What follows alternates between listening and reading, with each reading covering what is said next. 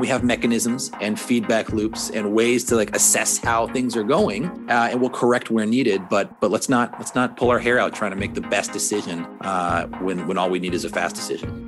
From Virtuous, I'm Noah Barnett, and this is the Responsive Fundraising Podcast, a show where we talk with fundraising leaders and thinkers to uncover how today's top nonprofits craft remarkable donor experiences and build lasting relationships at scale. On this episode, we're joined by Kent Woodyard. Kent is a friend of Virtuous. He's also somewhat of a veteran in nonprofit technology, where he actually spent a lot of time in his early career helping to grow a nonprofit technology company that was trying to help organizations better connect and bridge the gap between their supporters and the stories. Very in line with what we're doing today here at Virtuous in partnership with our customers. Now, Kent is not only a experienced veteran in the nonprofit space and nonprofit technology, but he, as he describes, also a guy that just happens to work at Amazon now. And that's something we get into. We really talk about how and what nonprofits can learn from how Amazon approaches their processes, their decision making. We also talk about how nonprofits can adopt a day one mindset. And if you're curious what day two looks like, you're not going to want to miss our conversation with Kent. So let's get into it.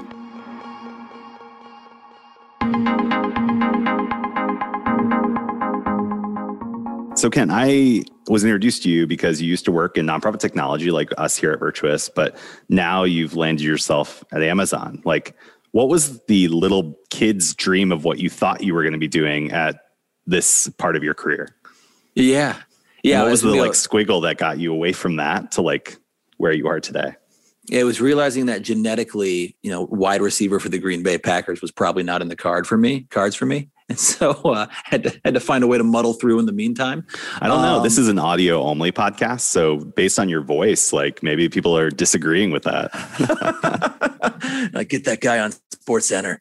Um, no, so it was a, a, couple things, but but the the tour through nonprofit tech was was really looking for more kind of meaning and direction in, in, my work and and being able to actually connect with the the vision. I went to a Christian college, was a business major there, but they really taught business's mission. So like as some kind of you know extension of your faith you should be you should be living that out in your work. And so wanted to have at least a connection not working for a church but at least like connected to what was going on. So did that for seven years uh, and i didn't i didn't lose the desire to have a meaningful connection with the mission for my work but but realizing um, you know at the the company i was at at the time pushpay was one of the larger technology companies that was serving uh, that part of the market um, with 400 employees I don't know what we're doing revenue wise, but but so still a small company by technology standards, but a large company in the nonprofit in the nonprofit tech world. And so I think what I was feeling was I want to I want to continue to work with companies to have a huge impact and to be able to change the world through what they're doing. I think technology is a key part in helping them do that. But I was feeling a little bit tapped out or capped out, I would say, in what I was able to learn in that role. And so the, the working theory that I had was let me go to the biggest game in town, uh, the absolute like largest tech company I could find, which in Seattle happened to be Amazon, um, and said, let me just kind of tie my lasso to that rocket ship for a couple of years. And you know, uh, I've got kids. So an MBA isn't really in the option. I have to keep earning an income, unfortunately. And so it's like, what can I, where can I go position myself to learn the most over the next couple of years, uh, and then figure out where best to plug in and and kind of bring those superpowers back to to bear. So that's kind of what uh, that's what I'm doing here. Two years in now, um, still just trying to soak up as much as I can, uh, and then eventually figure out what I want to be when I grow up. Yeah, no, I love that, and I think that's probably why we get along so much. Is that you? It sound like you also kind of had this like desire to live at the intersection of kind of like business or like operations, et cetera. Like you know, kind of how do we grow something, but like the overlap of that with mission, and then. Yeah like you, I've I've in the same boat. Is that I started off with like, okay, I want to live at the intersection of marketing and mission, and then I discovered how important technology is to scale those two things. And that yeah. if I lived at the intersection between the three of these, how much more impact you could have. And it sounds like you kind of discovered a similar thing. Yeah, absolutely. It's uh, I, I think a couple things. One, I think I would have a hard time. I, I, think I need to be at that intersection, right? I think I'd be. I have a hard time um, working at a nonprofit or working at a ministry. My I'm a pastor's kid, so grew up in in a church, working, you know, with parents who worked in nonprofits. Um, and I think you know don't necessarily feel like that would be a, a good full time place for me. And similarly, you know, I'm kind of selective about the kind of tech companies I want to work at. I, I think uh, there's some that I would have a hard time if I can't visualize the problem of the end user, if I can't understand what it's like to sit in their shoes and be where they are, and if I don't, if I'm not bought in on what they're trying to do, um, you know, uh, like no disrespect to the cannabis industry or things like that, but I think I'd have a hard time working for for places where I wasn't like, yes, this is like objectively making the world a better place, you know? Yeah, for sure. Well, I know we're going to talk a lot about kind of lessons nonprofits or listeners, those listening to this right now, because they're like, okay, you have this random guy on that's like happens yeah. to work in Amazon. Um, but there's a lot of overlaps there. Like a company like Amazon or Apple or Tesla or Disney or all of these other companies we talked about before we started recording, there's a lot nonprofit leaders or fundraisers can learn from that. So I'm yeah. hoping you can help translate some of what makes these brands that we engage with personally special that then we can take back and embed in the ways that we fundraise and raise money and connect supporters to the stories that we are as fundraisers. So I want to start off with like the first question is Amazon's famous for kind of this day one mindset. Um, for those that don't understand what the day one mindset is, if you could kind of briefly explain it, but then yeah. what, how could nonprofit leaders benefit by adopting that day one mindset that Bezos is so famous of talking about? Yeah, yeah, happy to. Um, and, and also just as a quick disclaimer here, so I'm I'm here, Kent. Well, you're I think you said it well, Noah. Just guy who happens to work at Amazon. Um, so here as a, as a friend of Noah's, a friends of Virtuous, we go we go a couple years back, um, and, and then work at Amazon and have learned a ton from being here. Not here like in an official representative capacity, um, but just sharing some of my my perspectives. And, and and the great thing about Amazon is it's one of the the most well documented companies on the planet. So just about everything I'm sharing is also available on some really good um, blog posts, and you can do a, do a Google search for Amazon leadership principles is a great place to start. You, you basically just said everything I'm about to say is has been said before.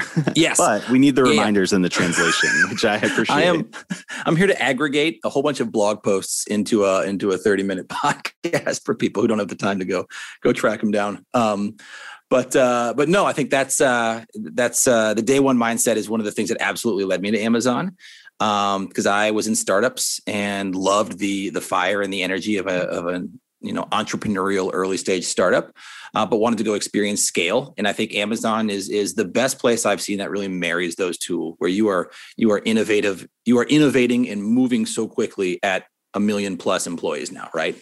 Um, and the day one mindset is really critical to that. And what what Bezos means when he says it is it's always day one at Amazon.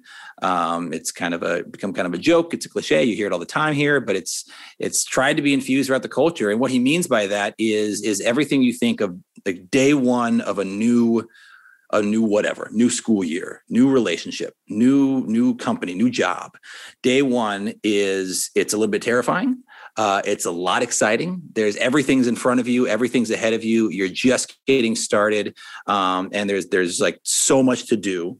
Uh, but there's that energy, the enthusiasm that comes with it, uh, and there's the mess that comes with it. And so I think that's what they've tried to infuse in the culture is this attitude of like, look, we we've come a long way, um, but the upside, the opportunity is all out ahead of us. Um, as much as we might think we know, you know we need to like assume that we we don't know way more than we do know and that it's that there's more to learn there's more to grow there's more to do. Uh, it's a little bit chaotic it's a little bit hectic but it's all of that excitement. And that's i think that's kind of the the furnace that amazon has created out of which produces these these innovations and these new creations that amazon is continually known for um, is this idea that you know the the best way to delight a customer is right around the corner and we haven't found it yet. The, the best you know new exciting thing that amazon's going to 20 years from now be famous for hasn't been created yet. So like let's let's operate under that mentality as opposed to and then the day two mindset right? So somebody asked jeff i think once what does day two look like?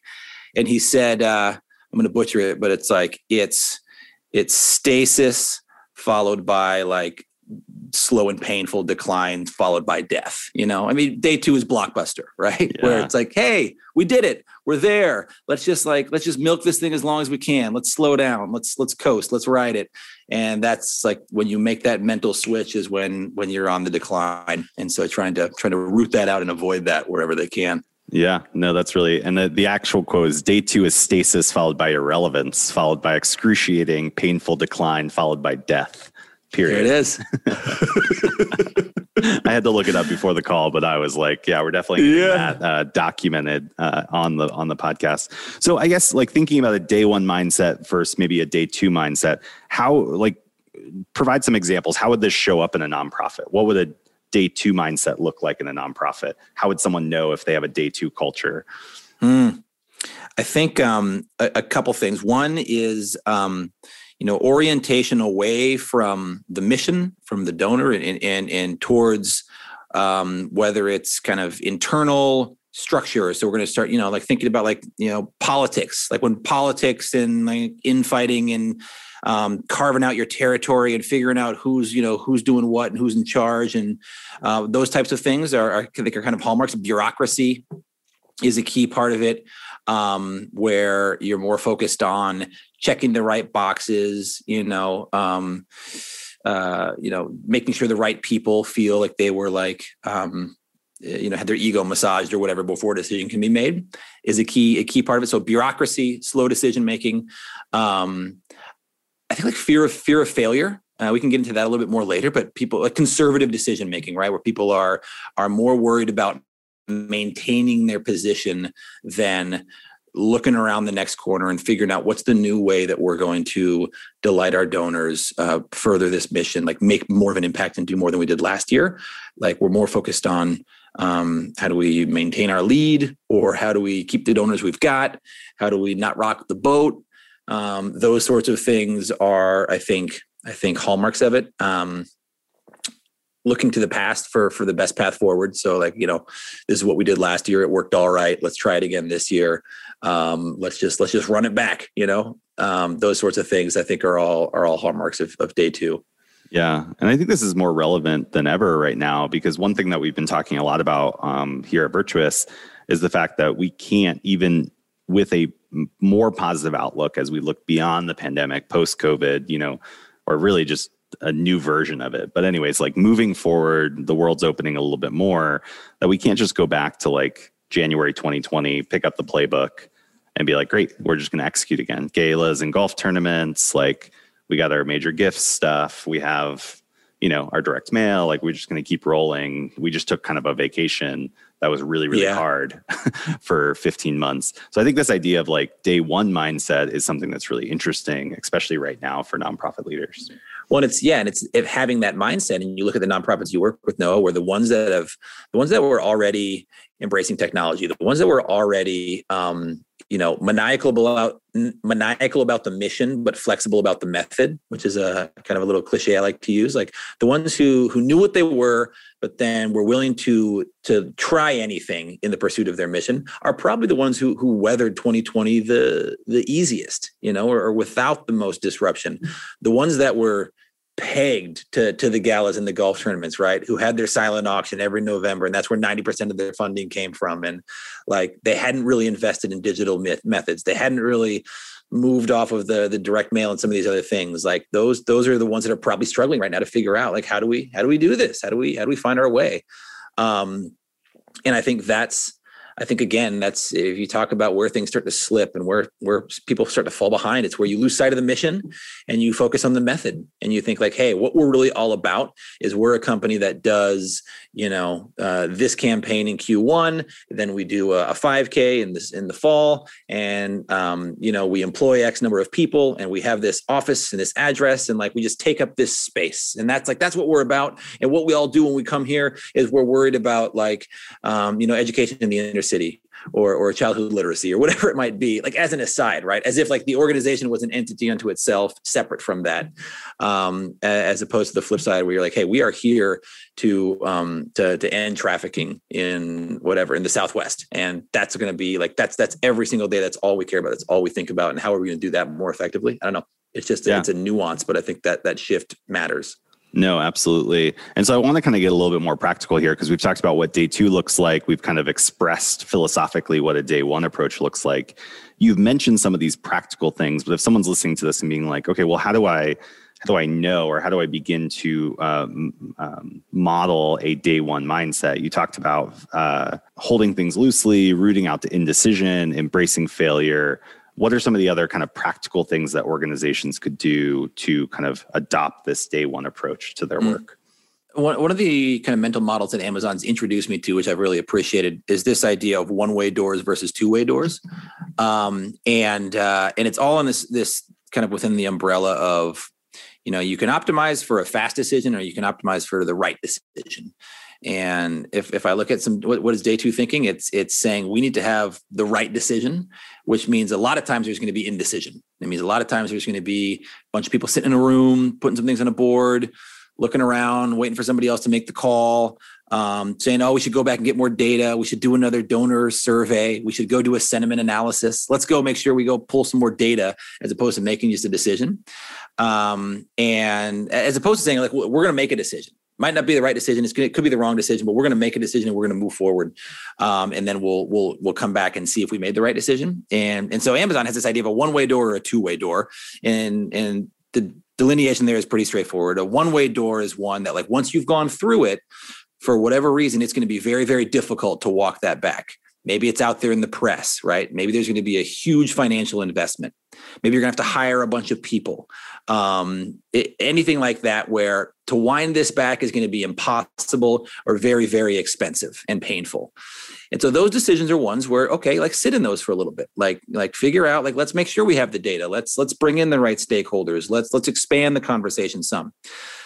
But that's like 5% of the decisions that get made within an organization on a regular basis, right? And it's usually at the very top level.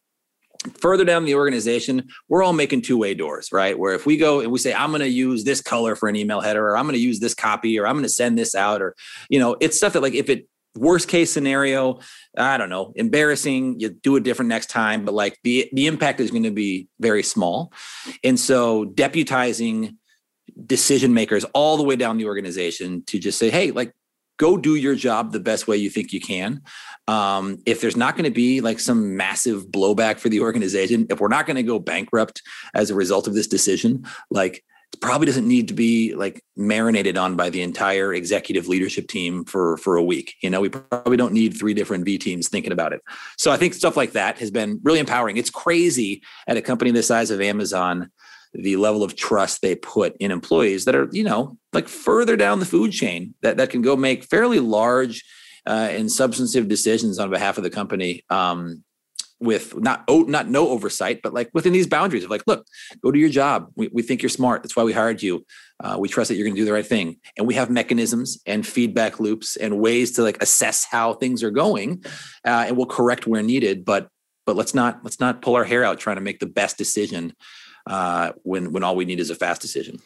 Yeah, and I think when you start talking about trust, I think some people would are probably sitting there saying, "No, we trust employees. We agree with that mindset, Kent. Like people should make the best decisions, but they're not." And I keep telling them that they can make the best decisions. Like we tell them to act as though they own the company and that the mission is theirs and like moving forward, like but they're just not. What is it? And I'll give my feedback, but I'm curious how you think about this. Is like what I see is that there's a lot of like, no, we trust you, but then there's not this level of enablement and accountability, like that's kind of circled back. So it's kind of like, hey, we trust you to make decision, but there's like they're either not enabled or that there's not a level of accountability or support yeah. that would would create an environment where they could be successful. So I'm curious, even with trust, like how, how what else needs to be there? Because trust isn't a solution in of itself. You already mentioned no, that there's true. like feedback loops, or there's accountability, or there's these other things in play. Yeah, I think it's so it's it's a great call. Like high performing employees, they want they want flexibility and freedom, but they're also looking for accountability, and they're also they're, they're looking for guardrails too. Like when you say like, hey, we want to have. Um, uh, you know, we want to do a different kind of uh, fundraising campaign around Thanksgiving this fall. Like, go figure it out you know? Like don't just throw them out into the desert and have them figure it out on their own right? Provide some provide some structure and some guardrails. And so uh, that that comes in a lot of ways at amazon. A lot of it's not unique to amazon by any means but you know one-on-ones with managers um, we have kind of uh, decision making bands so to speak. So for each level of the company you are authorized to make decisions with financial impact up to x amount right? And as you go up You know, so I know if I'm talking about a deal that's a five million dollar contract, uh, I need to pull in uh, a manager uh, up to X level of seniority to like sign off on that. So because I would feel very, you know, they might trust me to make that, but man, I feel like I was dangling out there in the wind if I'm trying to go do that on my own. Um, so that's one thing. We have, you know, cadences of, of MBRs, WBRs, and QBRs. So weekly business reviews, monthly business reviews, quarterly business reviews. Again, escalating up levels of seniority who are looking in. And so for a QBR, you might have like a VP that's going to get a quick update on the whole business uh, at a glance once a quarter. And so there again, uh, a regular cadence where you have identified the key metrics, you know what you you know what you care about, you know what matters to you, and then you're going to there's going to be an accountability function where the the employee comes and says, "Here's what I did this week, this month, this quarter. Here's where we're trending to goal. Uh, we're going to put a color on it: red, yellow, green. Amazon uses colors, so we're we're green to goal. We're yellow to goal, which means we're missing, but here's the path that we're going to get to green. Or we're red, which means we're at we're at you know a pretty severe deficit. We're probably going to miss our goal. Uh, and so it just provides this kind of shared language, shared framework, um, where where you know that there's there's accountability that's coming. Um, but again, none of it is none of it's punitive. I think that's another key thing with trust, right? And we talked about before we went live the the, the COE, the correction of errors report, which is this kind of uh, ominous process at Amazon where something goes, you know, significantly wrong that has a customer impact. There's a COE report that gets filled out where you're identifying root cause, customer impact. You kind of dig down five levels of whys, like why, why did it happen? Why did that happen? Well, why did that? You know, you keep asking why until you get to the root cause. Um, and but but it's not like who's going to get fired at the end of this. You know, whose job is on the line as a result of this. It's a collaborative um, supportive effort of saying like let's just look ourselves in the mirror and all be really really honest about what went horribly wrong here.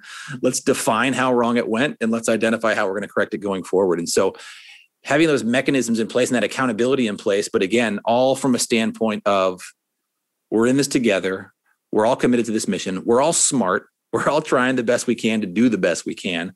So let's let's as quickly as possible get back to serving our customers well i think is like a huge a huge part of that where people feel sincerely trusted and sincerely kind of empowered to go and do some of these things.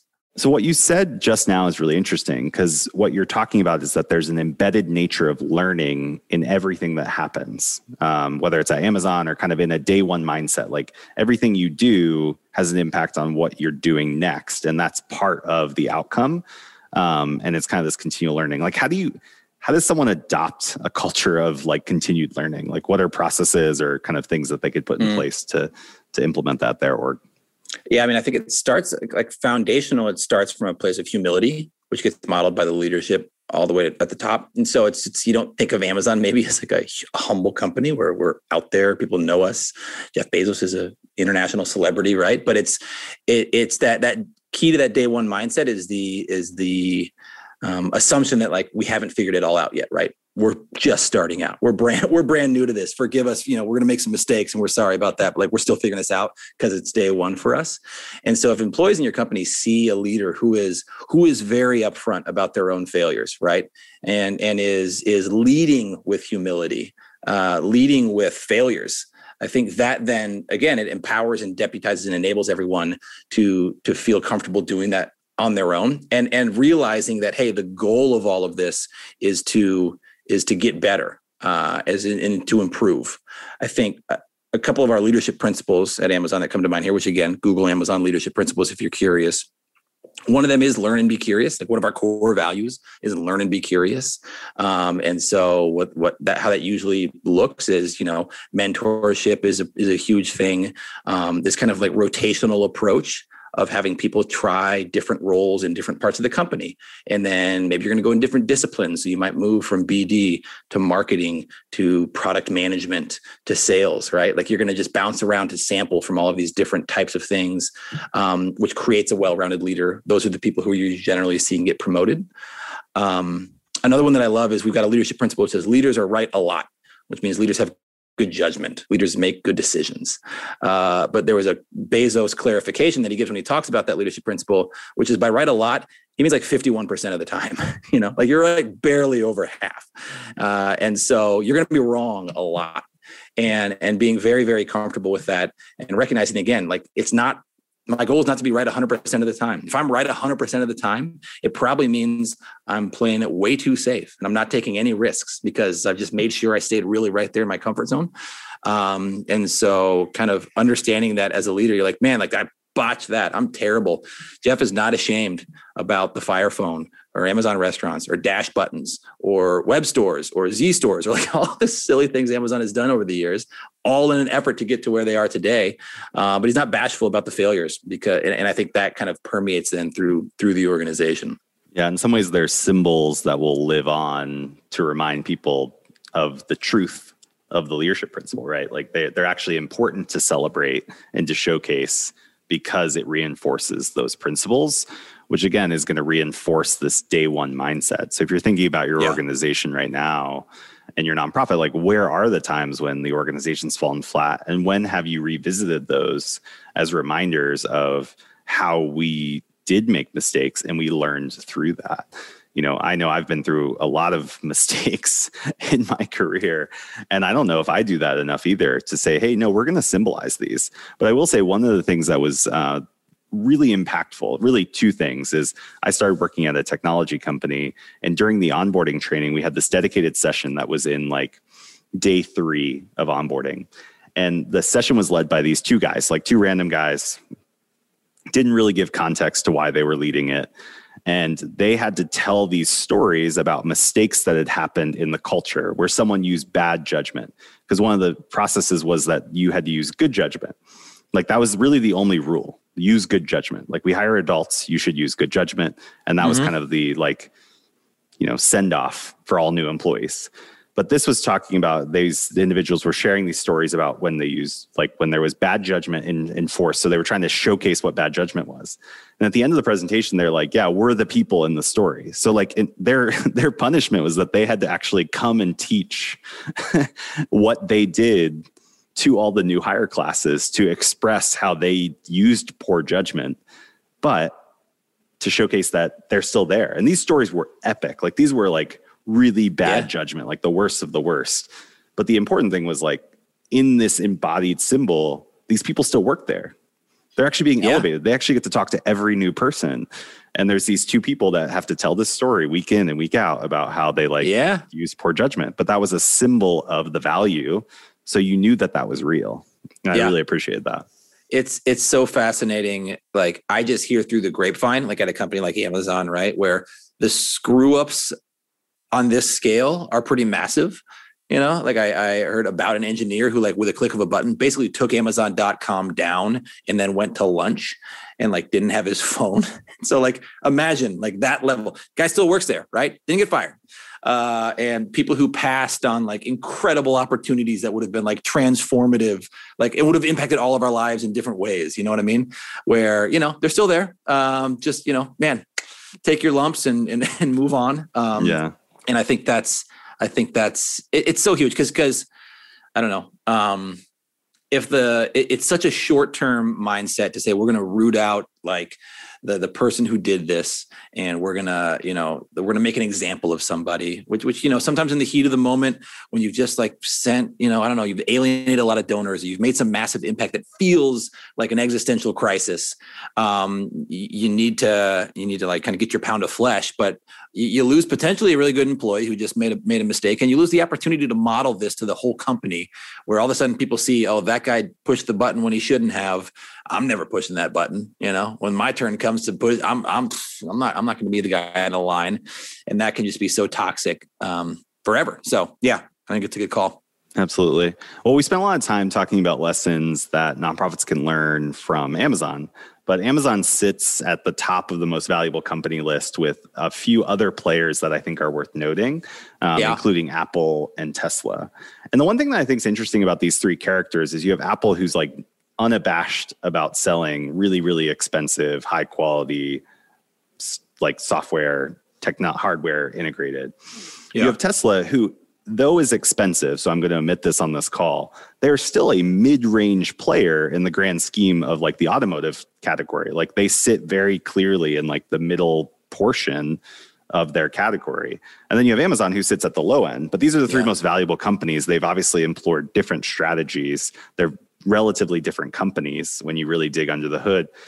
What's similar amongst them that maybe nonprofits can glean from? Like, why are these the most valuable companies? And then what implications does that have for nonprofit leaders um, and how maybe they mm. should adopt some behaviors or mindsets as they press forward? Yeah, I think I think two things come to mind quickly. One is is just crazy long term thinking, right? Like not long term, even like in years, but like thinking like in decades, and and having a vision for where they want to be and where they want the world to be decades from now, and how they're going to help bring that about. Um, you know, huge. Amazon and Tesla were, were massively unprofitable for years, years and years and years on purpose. Uh, and it was not that long ago. No, you remember? I mean, what four years ago when the Tesla was, you know, I think their stock was like at 150 and it was being shorted by everybody and it was like crazy overvalued and they were having like you know missing like production you know quotas quarter after quarter and like all these things. And and just like cool as a cucumber they're like you know what? We are here to change the automotive market. Uh, we're we're going to do this. It's going to continue to take a long time. We're going to take out a lot of loans and lose a lot of money in the process but like we're going to get there. And here they are now today one of the most valuable companies on the planet. Um, and so I think that's one that's one thing is like nonprofits, for-profit companies. When you start getting into the game of like next quarter, next month, even next year, um, it just becomes a rat race where it's never enough and you're never looking past the end of your nose. You start looking around at your competitors and trying to find like incremental advantages that are going to maybe keep you afloat for the next year, but not actually have like a transformative change in the world or in your your mission. And so I think the long term focus is one, and then and then the customer obsession. Like when I think of those three companies, they all um, they all treat their customers better than they need to, right? Like they, all of them could get by um, with doing like 15% less for their customers, right? Like Apple with their with their packaging and their store experience and their uh, kind of like the feeling and the and that they create around their products. They don't need to do all of that. Tesla, they they put more bells and whistles and gadgets and gizmos into the cars than they need to, but but it's awesome. And anyone who's been into Tesla is like, man, this is like this is next level. Um, and Amazon as well, famously, you know, is customer obsessed and start like like I can't think of a meeting that I've been in where somebody hasn't at some point asked like, what's the impact on the customer of this thing that we're talking about? Um, and that's how you get a company that that gives you free returns with no questions asked. And does two day shipping for free before anybody else is doing that um, and starts like a streaming service and a, in a, in a web services business like all these other things right? Like amazon would have been fine doing 15% less in in, in service of their customers um, but their whole thing is like we are going to continue to blow their minds off or blow their minds with how well we take care of them and that's going to be our growth strategy um, and so for nonprofits you look at that and you think you, you think how like how noisy the world is today how many messages we're all receiving how many brands are out there. The ones that i respond to and the ones that i give my attention to are the ones that have figured out how to like you know put me at the center of their story like play to my ego. It's like the the me me me generation right now. It's like all right uh you're gonna really this is something different. Uh, i feel like you know me you understand me. I feel like i am like the focus of this message, not just you. And so therefore, like I'm going to give this some more time. Um, and I think those are some of the things that that Apple, Tesla, and Amazon have really figured out. Yeah, I love that. Like very long term mindset, but customer obsession. And I think the third one I would add would go back to some of the things you brought up at the beginning is that they're like deeply committed to process, but moving fast. They don't hold on to things very tightly, like just execute, execute, learn, execute. So it's also that like long term vision, but they don't get stuck in the cloud. They're also yeah. shipping every day, like executing yeah. every day, delivering every day, making sure that happens. And that's centered on the customer. Last thought, I think I shared this with you previously. You know, being at Amazon, one of the first things I realized is that, um, you know, they're they're just people who work here, right? Like they're smart people. These people, you know, some of the smartest people I know, I get to work with every day, but they're not they're not rocket scientists. They're not geniuses. They're people just like you and me. And, and I think it was Steve Jobs that has that great quote that like everything we see in the world around us was built by people that are no smarter than us. Um, and so for a nonprofit or any for profit, any company that looks at like Amazon, Tesla, Apple, uh, Microsoft, Netflix, like it's not those weren't created by next level geniuses right those weren't all like stanford mbas they were just like people working really hard, figuring out how to like mitigate the mistakes and build processes that are going to move this whole culture forward. Um, and so for a nonprofit, like there's nothing that Amazon or Apple or Tesla are doing that is out of reach for a nonprofit to, to take advantage of. Um, and again, there's there's all sorts of uh, resources online that have been written about all these companies, and, and there's there's nuggets of wisdom to pull out for all of these people as well. Thanks for listening to this episode of the Responsive Fundraising Podcast by Virtuous. Each episode we've designed to really give you the insights into the philosophy, process, and playbook of leading nonprofits so that you can grow giving and build deeper relationships with the people who matter most your donors. And if you want to dig further into responsive fundraising, we've actually put together an exclusive content pack just for listeners of this podcast.